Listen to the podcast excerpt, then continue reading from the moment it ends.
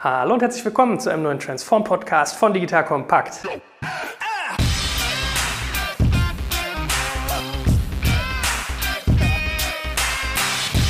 Mein Name ist Jörg Kaczmarek und heute geht es um ein spannendes Thema, nämlich wie man eine Brand aufbaut. Dafür haben wir einen alten Bekannten wieder da, den guten Moritz. Grüß dich, mein Lieber. Hallo. Du warst ja schon zweimal hier, hast uns unter anderem erzählt, wie man eine Designabteilung aufbaut und, und, und. Nichtsdestotrotz stell dich noch mal ganz kurz vor.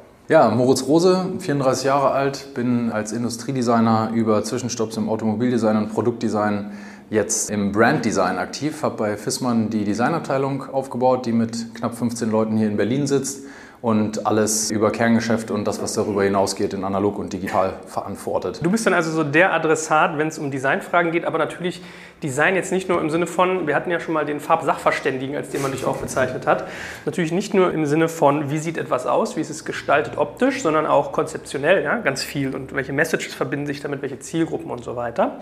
So, und heute soll unser Thema, wie gesagt, Brandbuilding sein. Fangen wir mal ganz bodenständig an.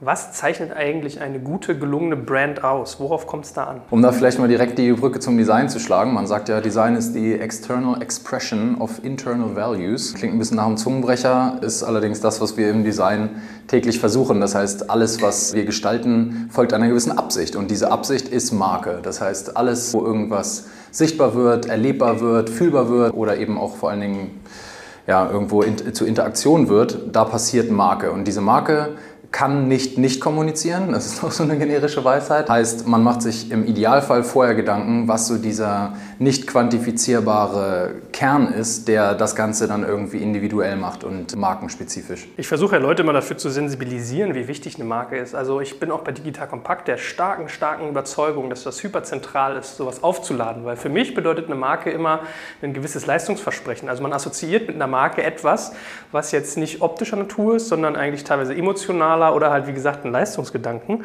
Und man kann sich ja auch so in meinem Feld mal so ein bisschen umgucken. Also wenn ich so bei Medien irgendwie mal gucke, ich weiß, bei der Bild habe ich mal irgendwie irgendwie mit Donata Hopfen geredet und die meinte auch, sie branden irgendwie einen Online-Clip bei Facebook teilweise bis zu sieben Mal. Ja? Also mit Logo-Einblendung, mit Schrift und so weiter. Also da besteht bei einigen schon Awareness, bei anderen noch nicht so. Wie würdest du denn generell sagen, ich habe das jetzt so wiedergegeben mit, es ist ein Versprechen einer Leistung, aber was hat so eine Brand sonst für Funktionen eigentlich? Eine Brand schafft vor allen Dingen Vertrauen und schafft über die Werte, die dann irgendwann damit in Verbindung gebracht werden, halt eine gewisse Erwartungshaltung, die dann im Idealfall befriedigt oder halt übererfüllt wird.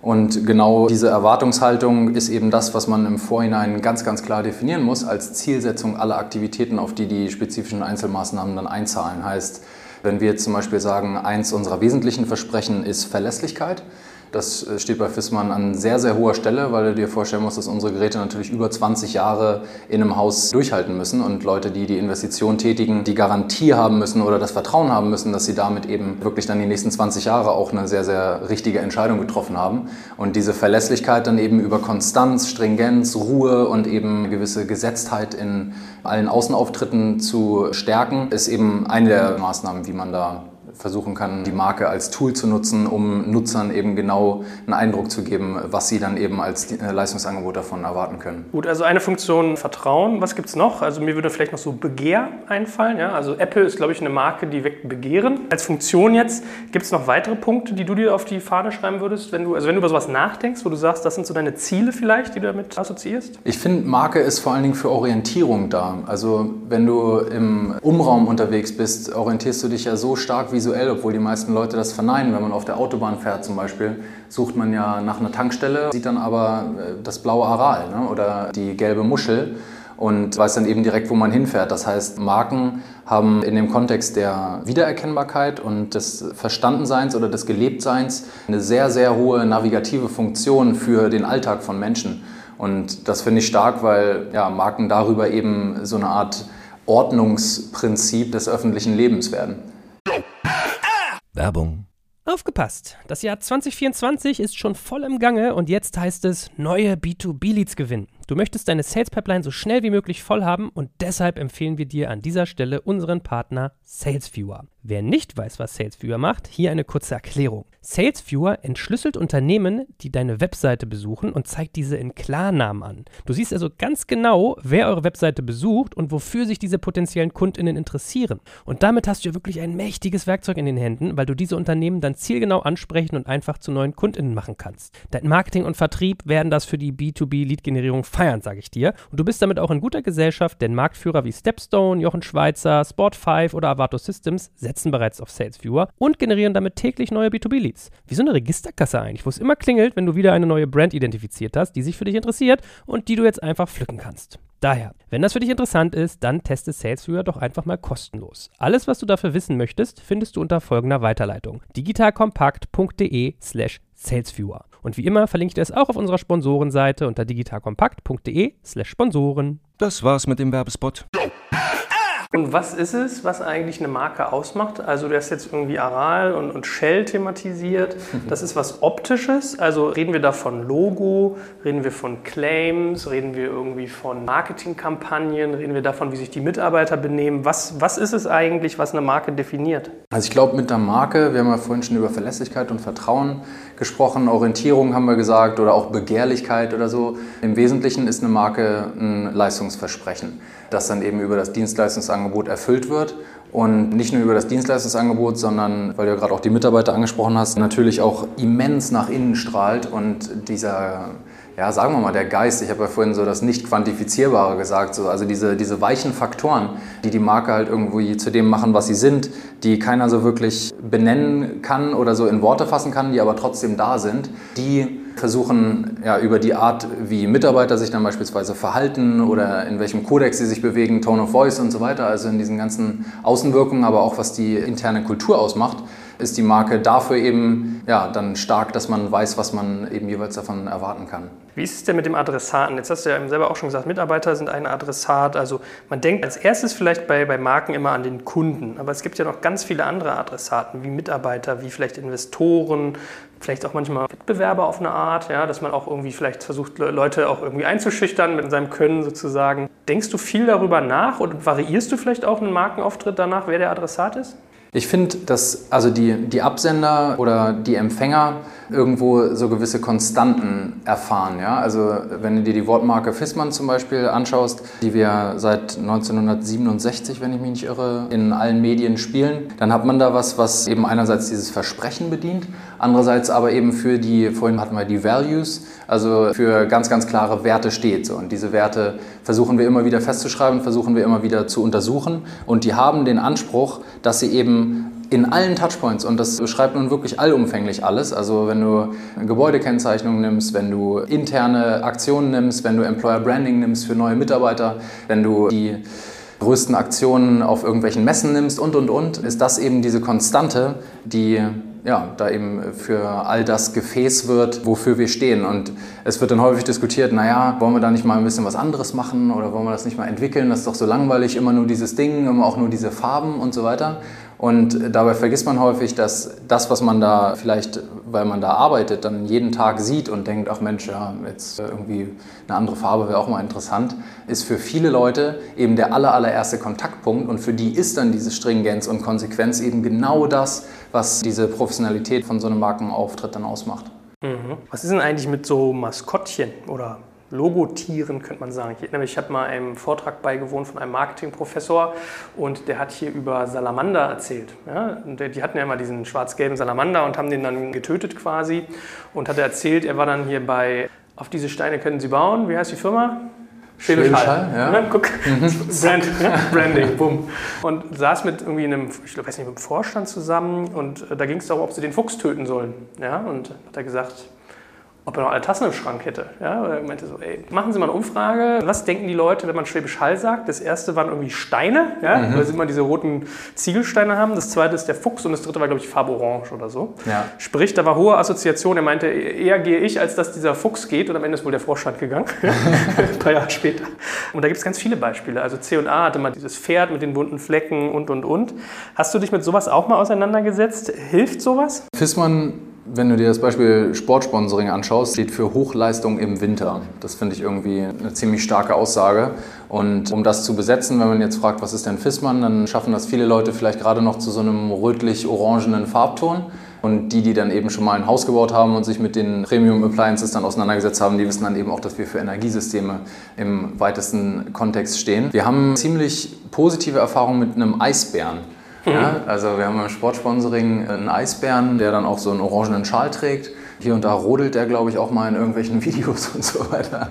Ich tue mich da immer ein bisschen schwer mit, weil so Personifikationen, wo man versucht, die Marke dann irgendwie so zum Leben zu erwecken, die halten halt nicht all das durch, was so eine saubere Schrift halt bietet. Ne? Das heißt, ich glaube, für einige Anwendungsfälle ist das komplett sinnig. Ich glaube auch, dass für Fußballvereine, wo ja so ziemlich jeder dann irgendwie sein verkleidetes Männchen da rumhübeln hat, macht das komplett Sinn für eine tägliche Interaktion.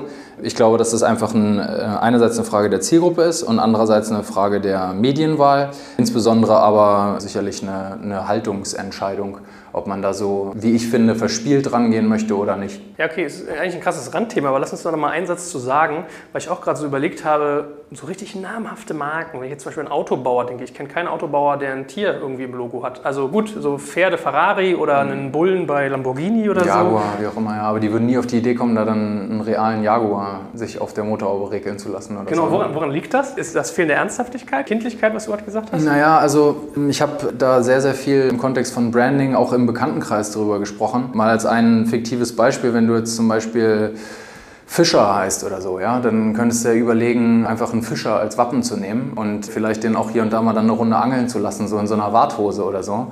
Dann muss man aber sagen, nee, nee, du bist ja kein Fischer und das ist auch nicht Fischer, sondern du heißt Fischer und das ist halt was ganz anderes. Und so finde ich, muss eine Marke irgendwie ein Name bleiben, in gewissem Sinne ein Name oder ein Bild. Und dieses Bild kann eben gerne auch dann sowas wie ein Maskottchen werden für den einen oder anderen Fall. Ich meine, Salamander ist ja schon eine krasse Marke. War mir jetzt auch neu, dass der gemeuchelt wurde.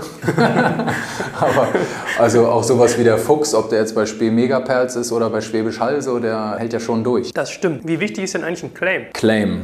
Das ist unser Riesenthema. Claims sind natürlich super beliebt, um direkt in Kombination mit der Marke das Leistungsversprechen mal so ein bisschen aufzudröseln. Das heißt, wenn du jetzt nicht gerade zufällig die Golden Arches bist, also McDonald's oder die Mermaid, also Starbucks oder die Muschel, also Shell oder so. Also wenn du jetzt nicht das unglaubliche Marketingbudget über Jahrzehnte in den Markt gepumpt hast, die Marke eben für sich stehen lassen zu können und wiedererkennbar zu haben, egal in welchem Medium und auch nur in Bruchteilen von Sekunden bei einer ultra hohen Anzahl von, von Menschen eben Wiedererkennbarkeit zu erreichen, dann wirst du höchstwahrscheinlich sowas brauchen wie ein Claim. Also wenn man eben nicht das Glück hat, so eine berühmte, selbsterkennende Marke zu sein wie Shell, dann braucht man höchstwahrscheinlich ein Claim. Das ist ja eine schöne Brücke. Lass uns doch mal, nachdem wir jetzt so ein bisschen bisschen Theorie abgehandelt haben, euer Beispiel durchdeklinieren. Also, wenn ich es richtig mitgeschnitten habe, habt ihr gerade keinen Claim, oder?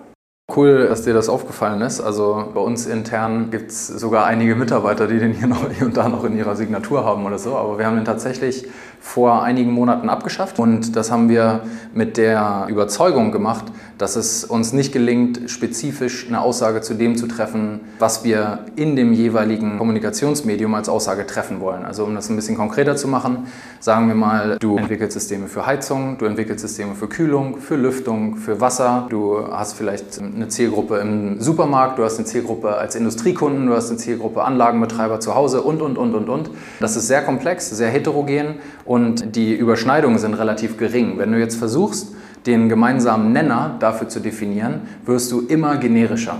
Das heißt, je höher man geht, wenn man jetzt sagt, ich will was Grünes und was Rotes beschreiben, dann machst du darüber Grün-Rot. Und wenn das gleichzeitig das Blaue treffen soll, dann bist du schon mal Grün-Rot-Blau, was dann irgendwann halt grau wird. Und wir haben dann mit einer großen externen Berateragentur über Monate wirklich Research gemacht über alle Abteilungen, über unsere gesamten Leistungsbereiche. Da wurden sehr, sehr viele Gespräche geführt, die versucht haben, das eben mit wenigen Worten auf den Punkt zu bringen. Und da wurde so eine Claim-Architektur auch geschaffen, die sich von oben dann runterdröselt mit spezifischen Department-Claims und so weiter. Und der ganz oben, da war, glaube ich, dann der Vorschlag Smart Energy Solutions oder sowas, wenn ich mich recht entsinne.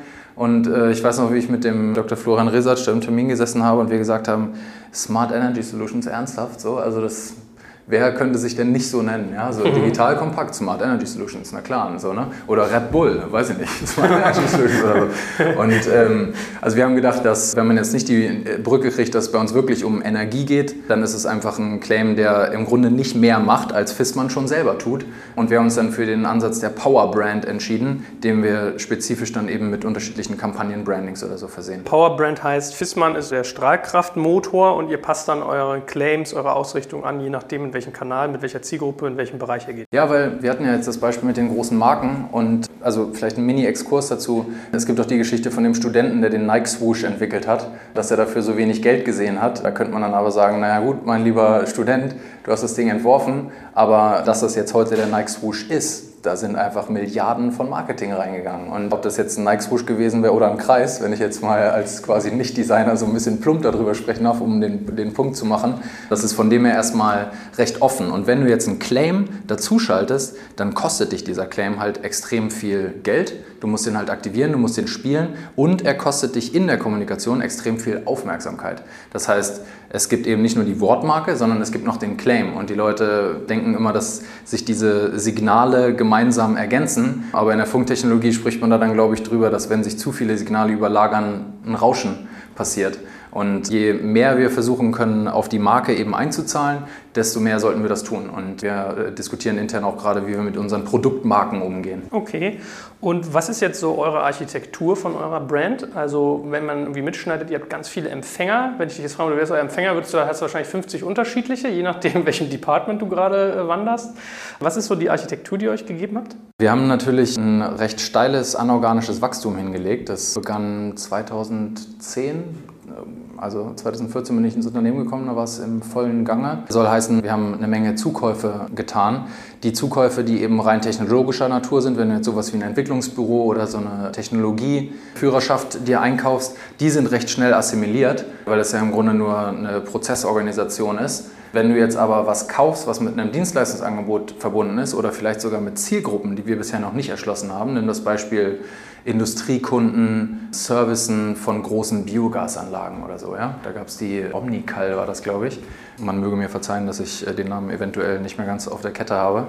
Geht ja aber nur um das Beispiel, wenn du also eine neue Zielgruppe hast, die eben mit dieser Marke schon ein großes Vertrauen entwickelt hat, mit diesem Omnical in dem Beispiel, und wie die zukaufen und sagen dann so, das Ding heißt jetzt Fissmann, dann sagen die erstmal, Moment mal, Moment mal, was ist denn da passiert? Kann man dem noch vertrauen? Ist das noch das Gleiche? Was ändert sich da jetzt inhaltlich? Was ändert sich am Leistungsangebot? Und genau dieses Vertrauen, dieses Versprechen oder diese Orientierung, die diese Marke eben dann vorher gegeben hat, die löst man damit dann eben auf und droht damit dann eben Marktanteile zu verlieren. Das heißt, wir haben uns über lange Jahre jetzt vom sogenannten House of Brands, also einem Fissmann oder einer Fissmann-Gruppe, unter der dann unterschiedliche Marken als Fissmann-Gruppe gebrandet waren, zum Branded House entwickelt, was eben dann so ein sorgfältiger Prozess ist, diese Zielgruppen dann mit viel Überzeugungsarbeit so zu mergen und an Bord zu holen, dass wir eben auf die genau gleichen, wenn nicht sogar cooler ausgerichteten Ziele einzahlen. Wie muss ich mir das vorstellen? Habt ihr dann irgendwie angefangen, dass ihr zum Beispiel so ein Subclaim oder so ein Subname baut, A Fissmann Company oder Powered by Fissmann oder so und das so sukzessive in eure Mutterbrand dann überführt habt oder wie habt ihr das gemacht? Ja, es gab das Fissmann Group Kennzeichnungsmodul, was wir dann eben mit den anderen Marken zusammen gespielt haben. Wir haben das mal verglichen mit, vielleicht kennst du Tangram, dieses mathematische mhm. Legespiel. Das ist ein Quadrat, was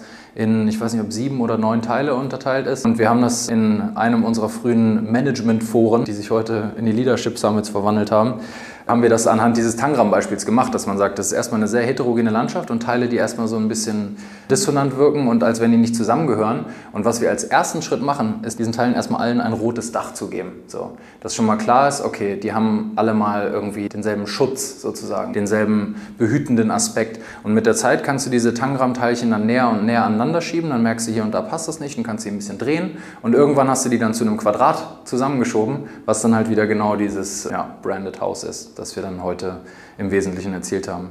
Wie ist das mit eurem Digitalarm? Also es hieß ja eigentlich lange Zeit Fissmann Digital, jetzt heißt es VCO. Wer irgendwie aufmerksam unsere Folgen schon mal gehört hat, weiß, dass das irgendwie, ich wusste das ja auch nicht, dieses CO, was man auf Briefnummern hat, dass das Taking Care of heißt.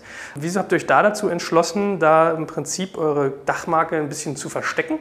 Wir sind hier in Berlin natürlich mit einem Zugang zum internationalen Talentepool Und der Einstieg in die Antwort lässt schon vermuten, dass es im Grunde im Wesentlichen ein Hiring-Konstrukt ist. Ne? Also es ging uns um Employer Branding, das eben jenseits der Kernthemen die vielleicht ein bisschen angestaubt oder ein bisschen sehr Engineering oder sehr B2B zielgruppenspezifisch getrieben scheinen, denen eben einfach einen frischeren Anstrich zu geben, den Leuten zu sagen, Leute, es geht hier nicht um Heizsysteme und es geht hier nicht um Kessel in die Häuser schrauben, sondern es geht hier um Sustainability, es geht hier um IoT, es geht hier um Energy, um Klimawende und es geht im Wesentlichen eben darum, wie wir jetzt helfen können mit den Kenntnissen rund um digitale Möglichkeiten und neue Geschäftsmodelle halt genau dieses Mutterschiff eben dann wieder ja, im, im Kurs so ein klein bisschen zu korrigieren. Was sind denn insgesamt sonst eure Ziele eigentlich, die ihr euch so beim Brandbuilding aufgeschrieben habt? Also du hast ja schon gesagt, Langlebigkeit muss irgendwie rüberkommen, Arbeitgebermarke waren jetzt mal so zwei Aspekte. Was ist da sonst noch so dabei? Also aktuell sind wir im Brandbuilding insbesondere nach innen gerichtet.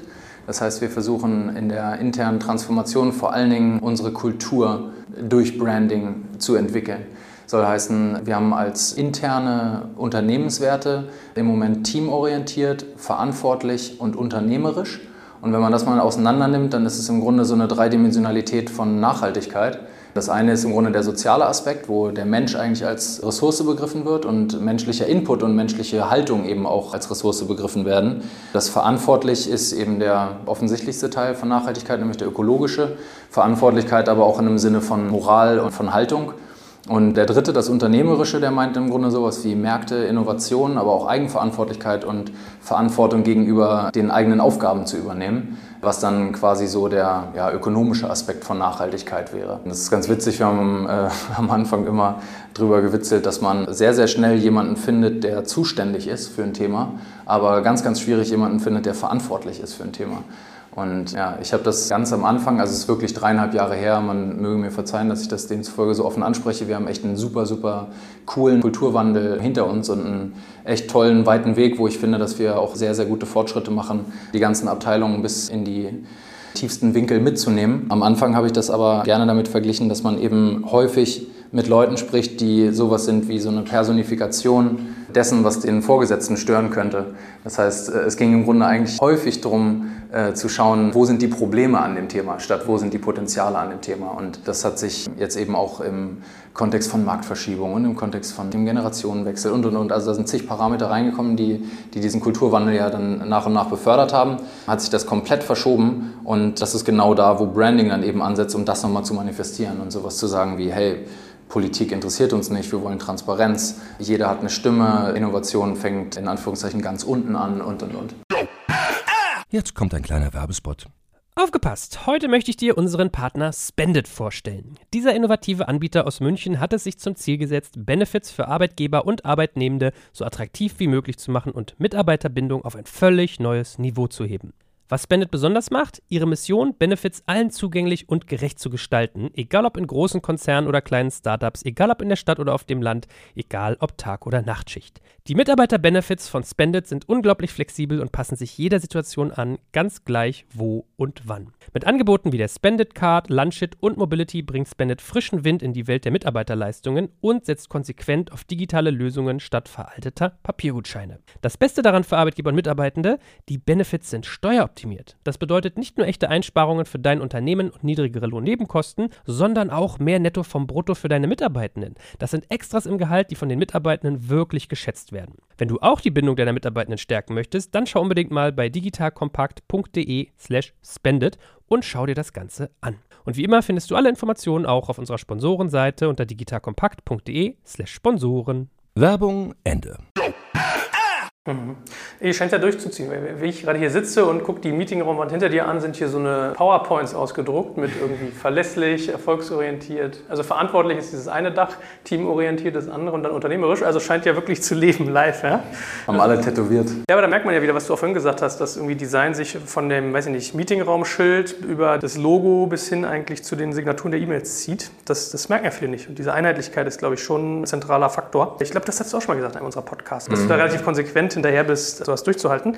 Jetzt lass uns doch mal ein bisschen für die Leute, die jetzt zuhören, vielleicht haben sie schon auch einen Mittelständler oder sind im Begriff, einen aufzubauen, auch mal den gestalterischen Weg erklären und sagen, wie baue ich eigentlich eine Marke auf? Also als du gekommen bist, war schon ganz viel Historie da, eine Legacy, mal positiv, mal negativ. Also bei Employer Branding hat man gemerkt, kann es auch mal helfen, da leichte andere Wege zu gehen. Wie mache ich das aber eigentlich, wenn ich noch gar nicht so viel habe? Das fängt im Grunde da an, wo unser Gespräch heute auch angefangen hat, dass man, glaube ich, je präziser man sein kann in der Definition, wofür diese Marke stehen kann, desto präziser kann man dann kalibrieren, was man damit anfängt. Also wenn wir jetzt mal sagen, wir machen hier eine kleine Kaffeerösterei auf unten auf der Friedrichstraße und wir überlegen uns dann ja, was unterscheidet uns denn? Und wir sagen vielleicht, na, der Unterschied ist im Grunde, dass du nicht deinen Coffee to go nimmst und wieder rausspringst und dir den dann in die Rüstung kippst, sondern bei uns kommst du an und hast einen Moment von Karma, Wellness und Seelenurlaub oder so, fünf Minuten. Ja? Wir stehen für Ruhe oder so.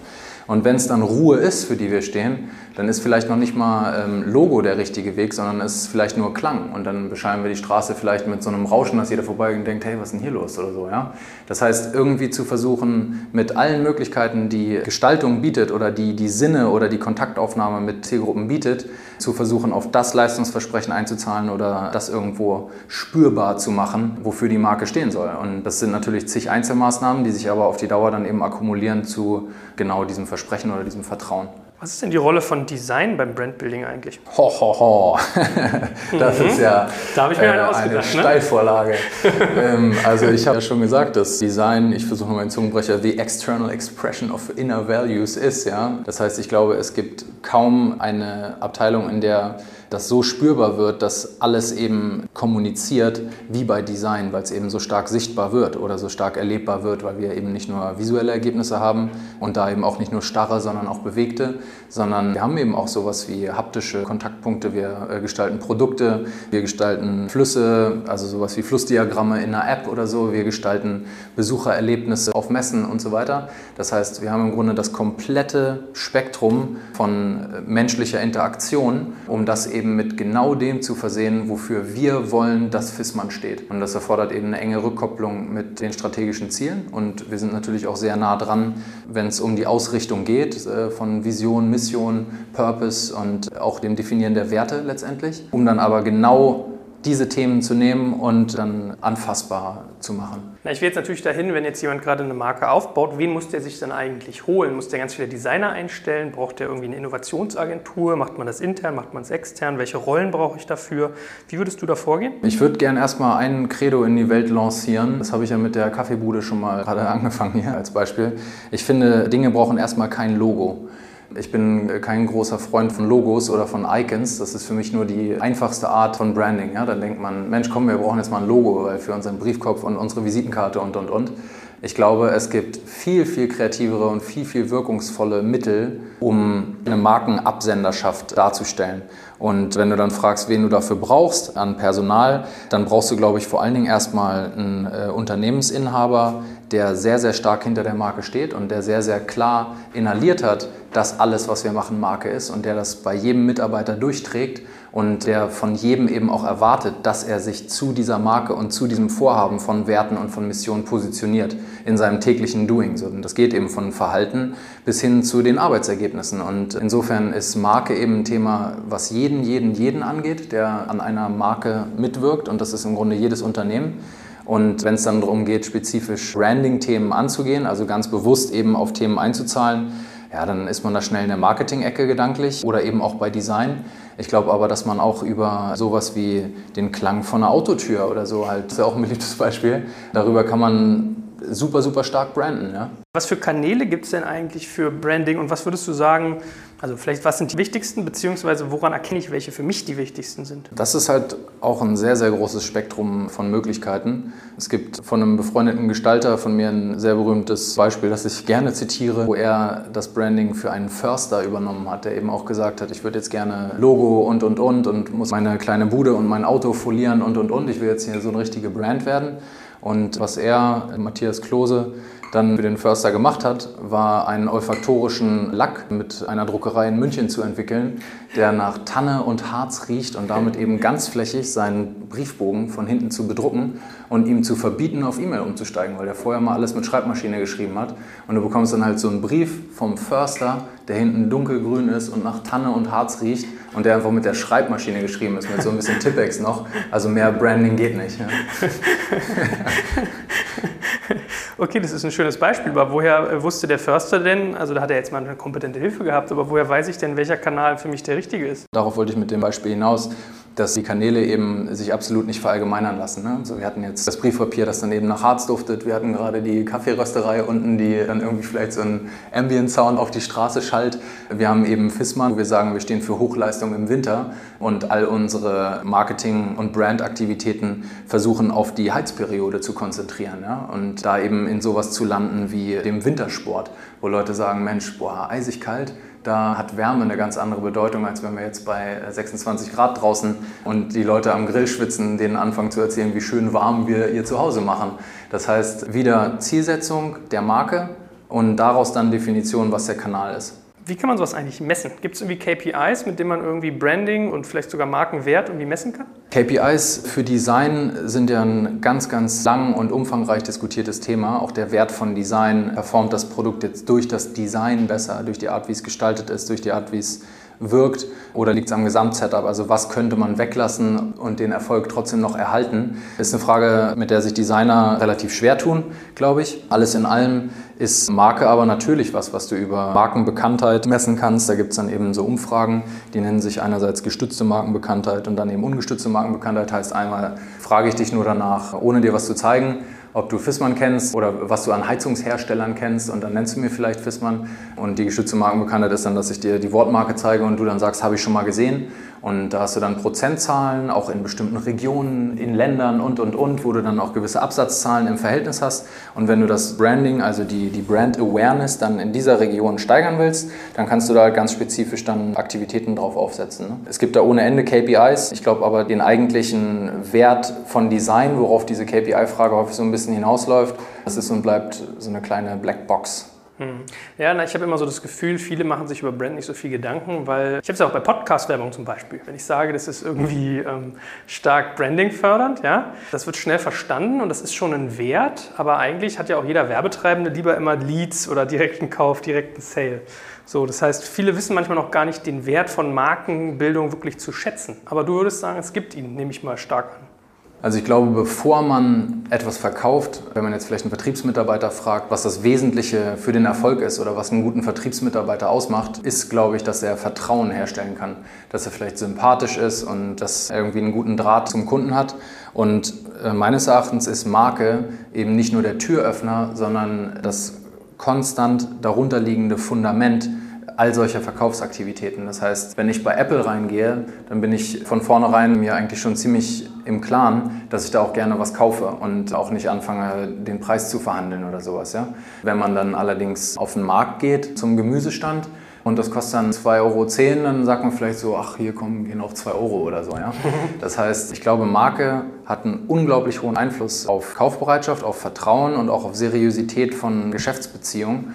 Und ja, das ist was, was aus meiner Perspektive zumindest nicht überbewertet werden kann. Gut, also alle Menschen, die jetzt draußen zuhören und mit mir demnächst mal ein Telefonat führen über Podcast-Werbung oder mit meinen Sales-Leuten, dann denkt an diesen Satz. Ja? genau. Es ist wertvoll, dass wir euch hier verkaufen. Wir verkaufen euch also Vertrauen, lerne ich. Was sind denn so Do's und Don'ts eigentlich beim Brandbuilding? Oder die Don'ts? Die Do's hatten wir jetzt schon ganz viel. Was sollte man tunlichst vermeiden? Wir hatten ja das Maskottchen vorhin schon. Das Maskottchen wäre für mich jetzt kein klares Don't, aber ich glaube, auch die Don'ts sind natürlich so ein bisschen fallabhängig. Ja?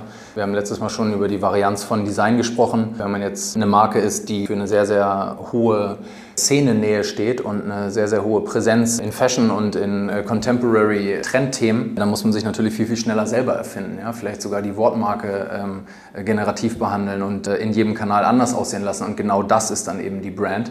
Das heißt, Don'ts äh, mal ganz spezifisch bei uns sind sowas wie, dass wir unsere Produkte nicht personifizieren also du wirst nie was finden, wo ein Heizkessel von uns irgendwie Augen und Arme hat oder so oder irgendwie eine Sprechblase oder sowas. Du wirst nie Kontextverschiebungen finden, sowas wie ein Produkt, das dann irgendwie hey, lustig, sieht ja aus wie ein Blumentopf und dann photoshoppen wir da irgendwie noch so eine Tingle-Tangle-Bob-Frisur dann oben drauf oder so. Des Weiteren gibt es bei uns ziemlich klare Vorgaben von Typografie.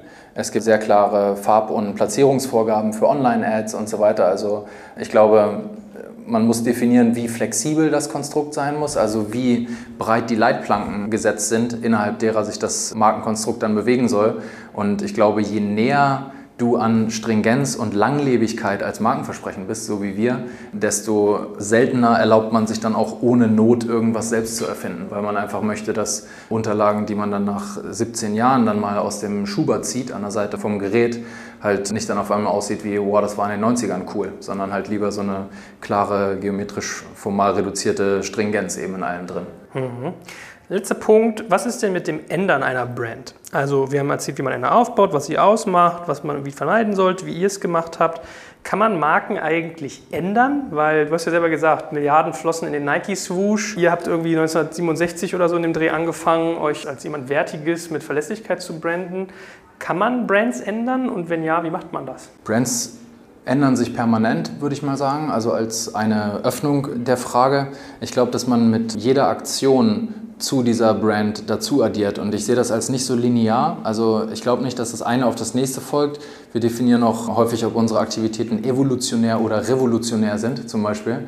Ich glaube, alles ist immer evolutionär und auch gleichzeitig eine kleine Revolution, weil sich das eben statt dieser Linearität viel, viel eher in so einem Strudel bewegt. Heißt, wenn du jetzt sagst, wir wollen eine Brand wirklich mit einer Absicht radikal ändern, sowas wie, wir sind jetzt ein großes Unternehmen, das mit fossilen Energieträgern handelt zum Beispiel. Und wir haben so ein Strandfundstück als unser großes Icon definiert oder so. Wenn die dann sagen, wir switchen jetzt mal äh, um auf einen komplett neuen Kurs und wir glauben an eine postfossile Zukunft, dann kann sowas wie so ein Eingriff in das Heiligste von allen, nämlich dieses oberste Logo zum Beispiel, also ich will jetzt ja mal in diesem fiktiven Beispiel auf das Shell-Logo hinaus, das kann dann eben ein Schritt mit sehr, sehr großer Strahlkraft sein. Ja? Wenngleich man da dann eben tierisch, tierisch vorsichtig sein muss, dass man diesen unglaublichen Wert von Wiedererkennbarkeit, den man da entwickelt hat, nicht ohne Not verlässt. Soll heißen, dass man das ganz, ganz behutsam entwickelt, aber trotzdem neu aussehen lässt. Wann ist denn sinnvoll, eine Marke zu ändern? Ich glaube, eine Marke kann immer dann geändert werden, wenn man eine radikale Veränderung der Ausrichtung hat. Also ich hatte ja schon durchschimmern lassen, dass wir das nicht ohne Not machen. Bei uns kann man das, wenn man das ohne Not mal weglässt, im Grunde andersrum definieren, dass wir dafür immer eine Zielsetzung brauchen. Heißt, wenn du die Zielsetzung verfolgst, andere Zielgruppen zu erreichen, die mit der Marke, wie sie aktuell ist, zum Beispiel nicht so gut kompatibel sind, dann könntest du sowas machen wie eine Subbrand, siehe VCO, wo wir gesagt haben, klar, gehört dazu, ist aber irgendwie doch ein bisschen was anderes. Das kann aber auch sowas sein wie eine Umdefinition der Kernmarke, wenn du merkst, dass das gesamte Konstrukt mehr funktioniert. So, aber alles eben immer, bevor man die Hausaufgaben gemacht hat, ganz, ganz, ganz, ganz klar und präzise zu definieren, wo, womit man damit hin will. Also ich würde da nie, ich sag mal, iterativ rangehen an so einen riesen, riesen Wert, sondern das muss dann irgendwie schon sitzen. Und viele, viele Chancen hat man da nicht für einen Treffer. ja, also man merkt, ne, es ist, glaube ich, nicht so trivial und ich sehe schon, wenn ich jetzt mal hier rebrande, werde ich dich auch fragen, ob ich auch irgendwie duftendes Papier oder klingende Räume haben sollte. Also, ja, klar. Das ist ein spannender Ritt, wo ich dir ganz herzlich für danke und ich hoffe natürlich, dass ganz viele Leute zugehört haben und jetzt auch nochmal den Wert von der Marke ganz anders verstehen und sich mehr Gedanken machen, wie man vielleicht mit sowas auch nach innen kommuniziert, nach außen. Man denkt ja bei Marke immer an, oh, wie kann ich mehr absetzen, aber das zahlt ja auch ein auf so ein gemeinsames Ziel. Also ich glaube, das hat man ganz schön rausgehört und ja, ich danke dir ganz, ganz herzlich und freue mich schon aufs nächste Mal. Super gerne, danke, tschüss.